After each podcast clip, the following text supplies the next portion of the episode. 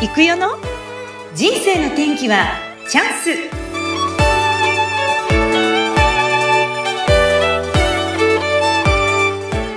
はい今日もスタートしました。人生の天気はチャンス。この番組はゲストさんの人生を自らの口で語っていただきご自身の人生の振り返りや人生観などを探っていく番組です。本日のゲストは一般社団法人静岡里山留学代表理事の天野民子さんです。民子さん、こんにちは。こんにちは。よろしくお願いいたします。よろしくお願いします。では、最初に簡単に自己紹介をお願いいたします。はい。一般社団法人静岡里山留学代表理事の天野民子と申します。どうぞよろしくお願いします。はい、よろしくお願いします。そう。タミコさんは、なんと、里山留学の、そういった社団法人を作ってやってらっしゃるんですけど、これまた、どうしてこういうお仕事を始められたんですか？はい。お仕事と言っても、これは実は私本業ではなくてですね、あの、本業は別にあるんですが、はい、はい、活動として始めました。うん。里山留学って聞いたことない方がほとんどだと思うんですけれども、一般的には、あの、山村留学と呼ばれておりまして、全国67市町村で実施されていて、まあ、自然豊かな地域に、あの、地域の公立の小中学校に子供が通う制度です。うん。はい。で、これがですね、えー、期間1年間で、えー、主に小中学生が対象なんですけれども、静岡県にないんですね。こういった制度が。お私たちが住んでいるこの静岡にはない。はい、それで。はい。各自治体ですとか、各地域の NPO さんに委ねられている、えー、主体的になってやっていく制度になるものですから、静岡県には一つもないんです。えー、でなんでこんなことを始めたかというと、実は私の子供たちが現在、長崎県の壱岐島に、あの、離島留学という制度を使って、うん、え留学しているんですが、うん、まあ、留学先を探す過程から始まって、えー、見つけて、現在留学してもうすでに2年経つんですけれども。ああ、なるほど。はい。その間の、えー、彼らの変化ですとか、私の親としての、うんと、体験ですとか、そういったものを通じて、これはやっぱり静岡にあった方がいいなと思って、はい、活動を始めました。はあ、なるほど。ご自身の息子さん二人を、今、長崎の、はい、壱岐島っておっしゃいましたっけ？あ、はい、そうです。長崎県の壱岐島です。に二人を、まあ、送り出して2年経って、これやっぱり、はい、実感していいなと思ったからこういう活動を始めたってことですね。そうですね。あの、うん、知った時から、うん、えー、過疎地と子供の体験教育と、そして、まあ、働く親にとっていいなと思った、うん、魅力があるなと思った、思っていたんですが、まあ、とにかく自分の子供をね、出さないことにはと。最初は その思いだけだったんですけれども、うんうん、やっぱりその2年かけて自分の子供を留学先を見つけて、で、やっと見つけて、行き始めて、うん、で、その時から一応この活動を始めたんですよ。あ、同時にね、スタートして。はい、えー、ほぼ同時。えっと、行って1ヶ月ぐらいしてから、いろいろとこう、毎日のように里親さんとやりとりがあって、あ、里親さんって言っても、そのホームステイ、ホームステイで、現地の方のお家に生活しているんですが。なるほどね。お家なんだ。はいうんうんうん、そうなんです。で、その里親さんから、あの、毎日のように、今日こんなことやったよ、あんなことやったよ、今日こんなテーマがあったよとか、そんな連絡もしながら、えー、はい。えーこれは静岡にあったらいいな、やっぱり静岡に欲しいなという思いがどんどん強くなっていって、うんえー、はい、一番最初は一人で掛川の地域の方に声をかけさせていただきました。これもまたちょっとご縁があって掛川なんですけれども、はい。で、その後いろいろつながっていって、現在は静岡県内の4地域でいろいろとお話をさせていただいております。あ、そうなんですね。まだちゃんと制度化っていう形にはなってはないけど、そういう活動をスタート始めた、ね、始まっているっていうことなんです。すごい、タミコさんの、でも働きかけてそうやって動き始めたってすごい力を持ってらっしゃいますね。ありがとうございます。え、それで、あの、息子さんたちなんですけど、当初行く前ですね、どんな感じだったのがこう変化していかれたと思うんですけど、今はどんな感じですか？えっとですね、行く前は、まあやっぱり皆さん多くの親御さんが抱えている悩みだと思うんですけど、うん、子供たちがゲームにはまっていて。男の子でね。はい。え、ちょっと待って、何年と何年だったんですか、行くときは？えっ、ー、と、最初行こうかなって思い始めたときは、あの、知ったときは小学校4年生と小学校2年生でした。おー、2歳違う。うん、それで、はい、あ、違った、ごめん。はい、違った。6年生と2年生でした。あ、4つ違うんですね。6年生と 自分の子供の年齢 分かんなくなる時ありますよね。うん、大丈夫ですよ。6年生と2年生の時に知った。はい。それで？で、えー、探していったんですけれども、うん、意外とこう、需要の方がすごく多くって、あ、行かせたいするんですあ、そうなんですね。じゃあ、行かせたい親が、親御さんがたくさんいるってこと？意外といるんです。で人気があるところなんかだと、もう倍率3倍とか4倍になってくるので。そうなんですか。どういうところが行かせたいところなのかな？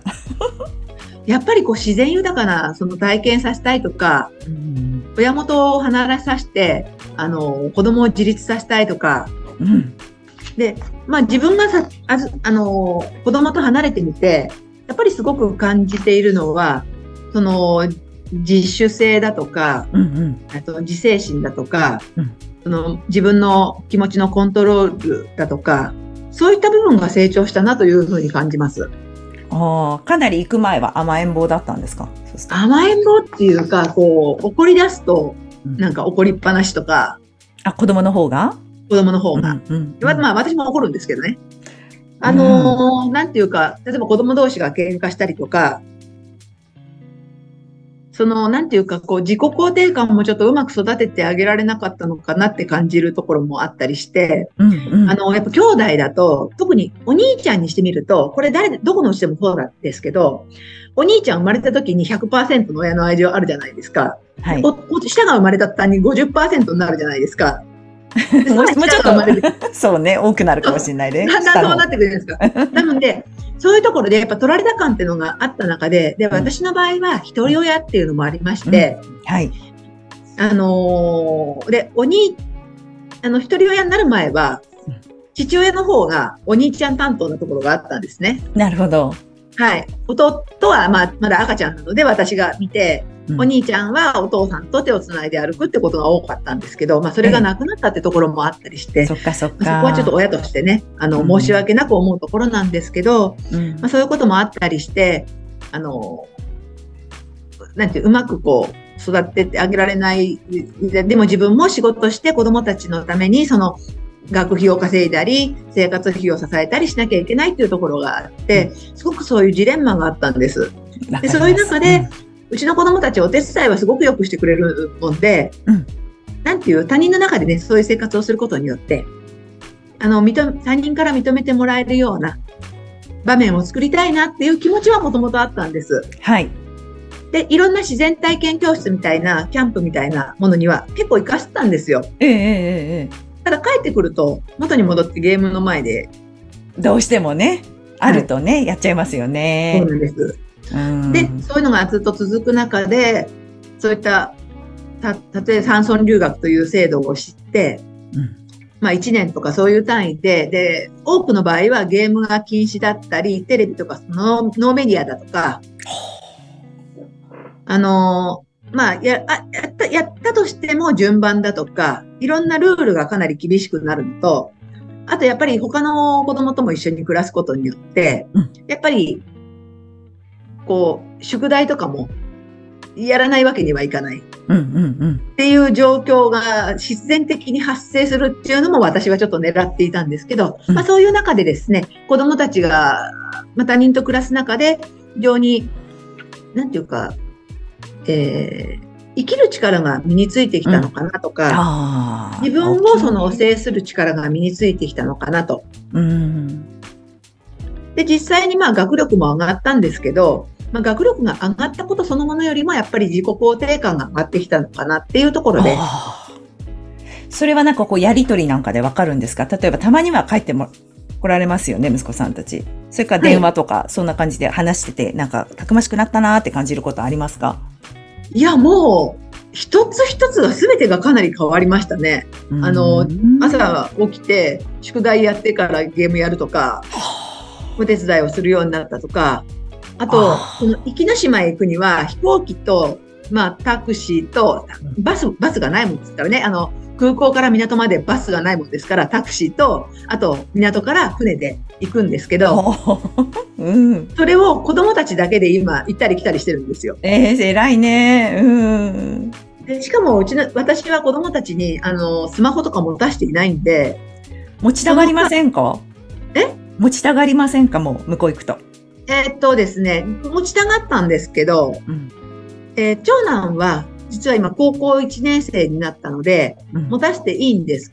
ね。で、友達とかもみんな持ってるんですけど、1学期に自分でその持ったがためにコントロールが効かないくなってしまったっていうのが自分で分かったので、うん、夏休みにちょっとその話をして、あの、あたタブレットだけどさ、って言ったら、ああ、置いてくわ。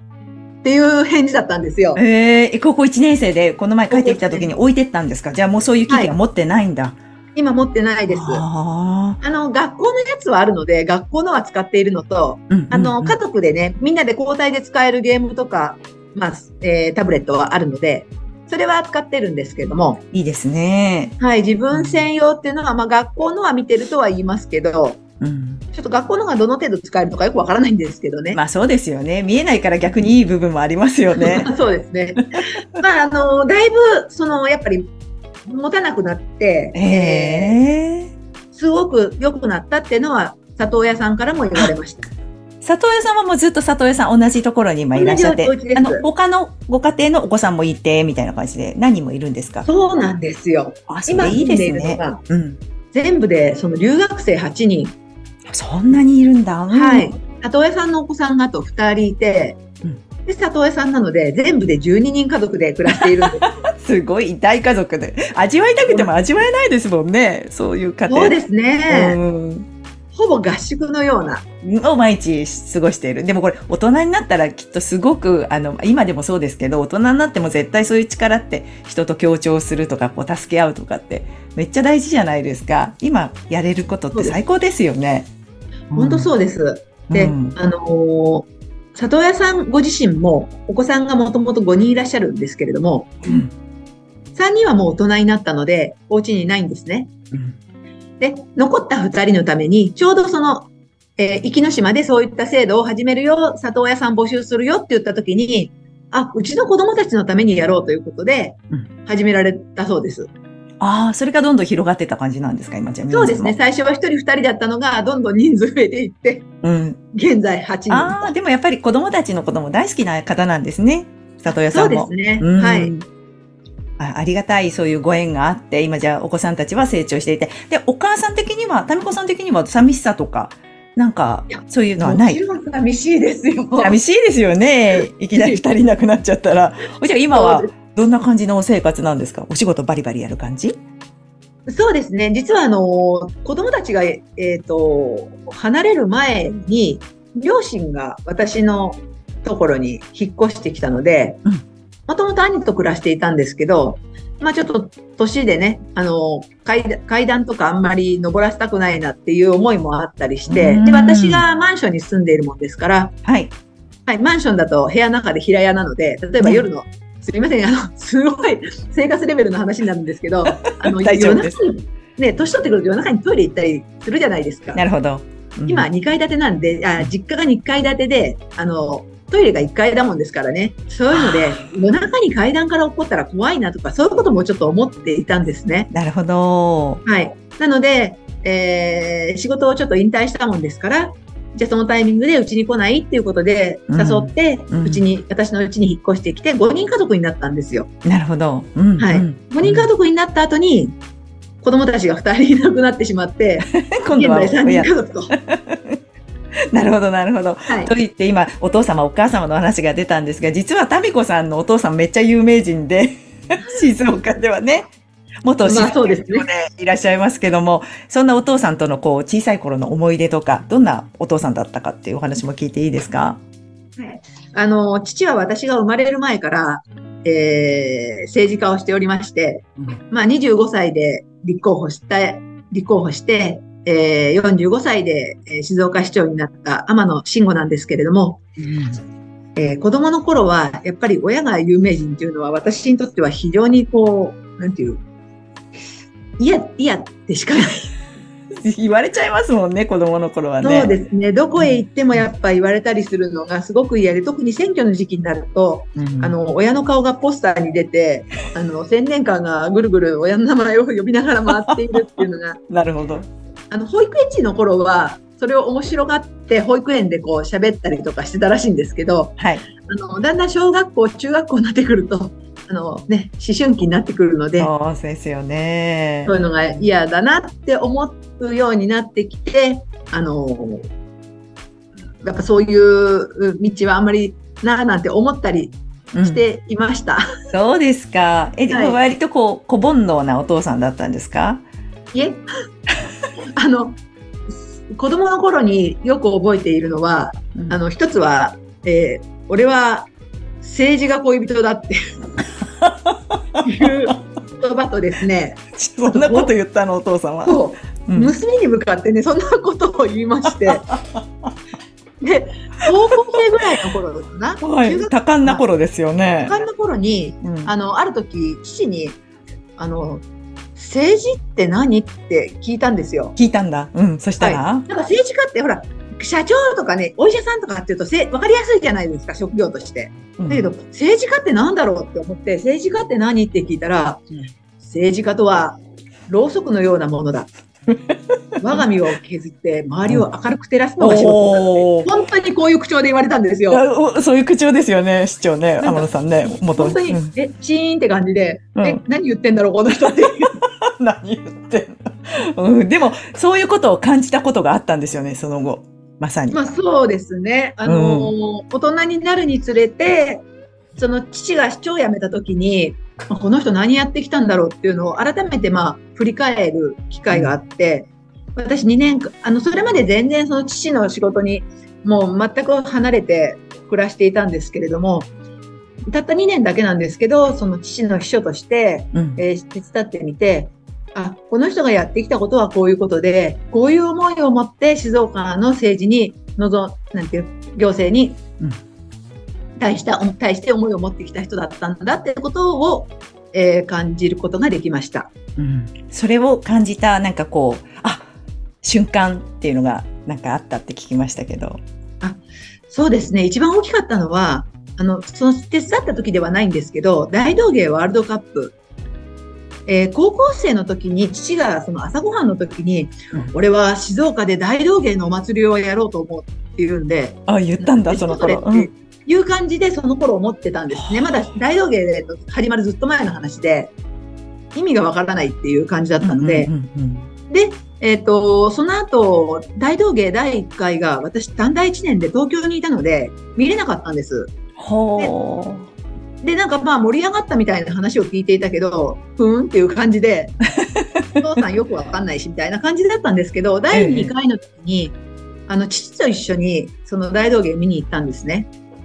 で、そしたら、あの、すごくみんながその笑っているところを見て、うん、で、なんていうのかな、父がやりたかったことは、こういうことだったんだっってうまく言えないんですけど、うん、まあ、父が言うにはね、そのニューヨークのブロードウェイのその道端のストリートパフォーマンスをやっているその風景と、その札の辻でそういうことをやっているのをリンクしたかったみたいなことを言ってるんですけど、私も、あ、みんなが喜ぶお祭り、みんなが喜ぶことを楽しんでることを父はすごくその望んでるんだっていうのをその時にすごく感じました、うん、いやすごいですよね。何十年経ちますかねあれからね。もう静岡のもう風物詩じゃないですか今そうですね。ねあの、まあ、今ね、ちょっといろいろ言われてるところもありますけれども、やっぱりそのスタッフの方にとっても、すごく大事なお祭りだというふうに、ん、えー、扱っていただいていて、今でもボランティアスタッフの、私もボランティアスタッフやった時があったので、はい、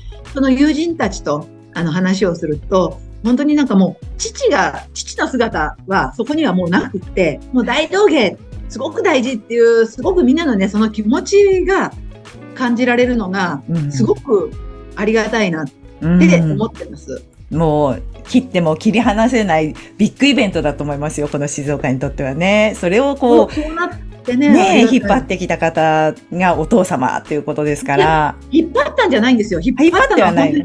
はい。もうね、本当ね、あのーお世辞でも何でもなくって、本当に実行委員会だとか、あ、そうなんですね。ボランティアスタッフの人たちが作り上げたお祭りだなって。でもその、やっぱりきっかけだとか、当時でも今でも多分新しいことを始めることに対する抵抗勢力ってどこに行ってもすごくあるんですけど、あの、そういったことに対して、まあ、臆せず、えー、始めたってところは、やっぱりすごいな、アイデアも含めて。はい。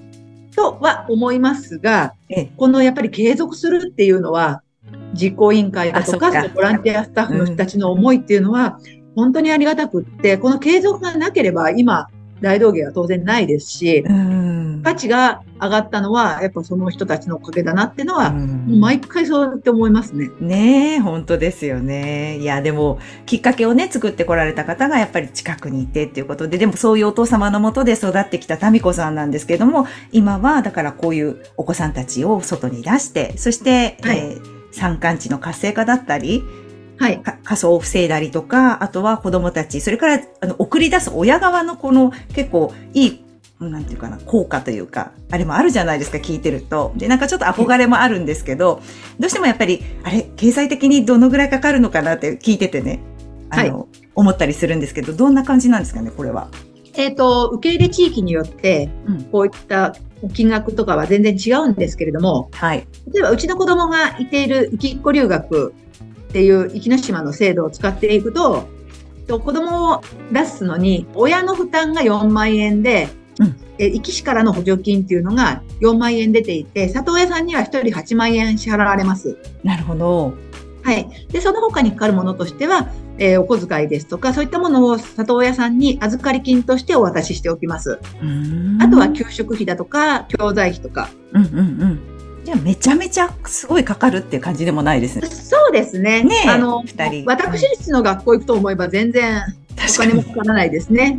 で、学校も公立なので、あの、特別な教材とかもそんなにあるわけではないので、まあ、地域の、自分の地元の学校行くのと変わらないですね、そこは。そうですよね。確かにそうですよね。えっと、長野県だと NPO が運営しているところが多いので、うん、そういうところだと補助金が出てない場合は、6万円から10万円ぐらいですね、毎月。毎月そのぐらい。そっか。でも二人、はい、子供を育てると思えばって、そのぐらいの感じですよね、聞いてるとね。そうですね。うん、まあ、変な話、塾とか行かなくても、あの、なんて言うんですかね、学校の方でやっぱ少人数なので、うん、結構面倒見がいいので、うん例えば東大行くとかっていう、そういうレベルのね、塾間ではないんですけど、えっ、ー、と、ボトムアップは結構できるのかなというふうに感じてます。なるほど。いや、でもなんか。あと、過疎、過疎地の方が ICT 教育とか結構進んでるもんですから。あ、そうなんですか？はい。あの、一人一台もすごい早い時期に。人数少ないっていうのもあるのかもしれないですね。それだけ。少ないのは大きいですね。ああ、そういうこと。一人一人先生もこう、目が行き届きやすいっていうのもありますよね、絶対、ね、それは大きいです。えー、またちょっと会えない時間が会いたくなるのさっていう、なんか、どっかの歌のキーワードね、ゴーの歌がありましたけど、なんかそういう会えないからこそ、こう、募らせる親が子供に対する思い、子供が親を思う気持ちっていうのももしかしたら生まれてくるのかなって今日お話聞いて思いましたが、タミコさん、はい、今後ですね、この里山留学の制度、もう一回お話戻しますけど、あの、はい、これを通してやってみたいこと、それからこうビジョン的なものって何かお持ちなんですか、今？はい。うん。こういう活動を通じて、あの、やっぱ自分の思いや実現したいことが明確にしていくには、やっぱ行政などにしっかり働きかけていくっていうことも大事だし、声を届けるっていうことって大事だなと思っているので、まあ、そういった活動もしていきたいと思っておりますし、あの、もちろんもう傍らで普及をしっかりしていかないと、あの、まあ、私自身も経験しているんですけど、こういったその制度って、例えば不登校とか、不登校対策とか、その問題児対策とか、また、はたまた、こう、親が楽してるとかね、そんな風に、こう、マイナスイメージを持たれる方もいらっしゃるので、広く知ってもらうことによって、そんなにこう、特別な変わったことじゃなくて、こういう思いがあるんだってことを知ってもらいたいなっていうのも思っております。うん。そそれ、そう思われがちだけどそうじゃないよねっていうところね、知ってほしいですよね。うん、はい。でもまあ、今、実際にそうね、お子さんたちを出されてこんな良かったよっていう声を聞けるだけでも、あら、じゃあ私も考えてみようかしらっていう方がきっと出てくると思うんですよね。で地道にそういう活動を続けていらっしゃっても、はい、静岡県でも4つの地域でもうそういうのが少しずつ動き始めたっていうのは、やっぱタミコさんすごいなと思います。ありがとうございます。あの、頑張って進めていきたいと思っております。はい。ぜひぜひ、はい、あの、これをきっかけにまた今後、タミコさん動いていかれる方だと思いますので、また皆さんもぜひ、あの、注目されてみてください。あの、今日はお忙しい中、一般社団法人静岡里山留学代表の天野タミコさんにお越しいただきました。タミコさん今日はどうもありがとうございました。ありがとうございました。あ、すみません。もう一つだけ一言。どうぞ。あの、里山留学のね、相談をしたい方とか、もしいらっしゃったら、うん、はい。私のホームページがありますので。添付しときますね。うん、お願いします。あの、そちらの方へ、例えばメールとかご連絡いただければと思いますので、よろしくお願いします。はい、大変失礼しました。下の方にですね、ちゃんとホームページつけておきます。そちらからぜひ問い合わせ、ご相談されてみてください。はい、よろしくお願いします。はい、よろしくお願いします。タミコさんありがとうございました。はい、ありがとうございました。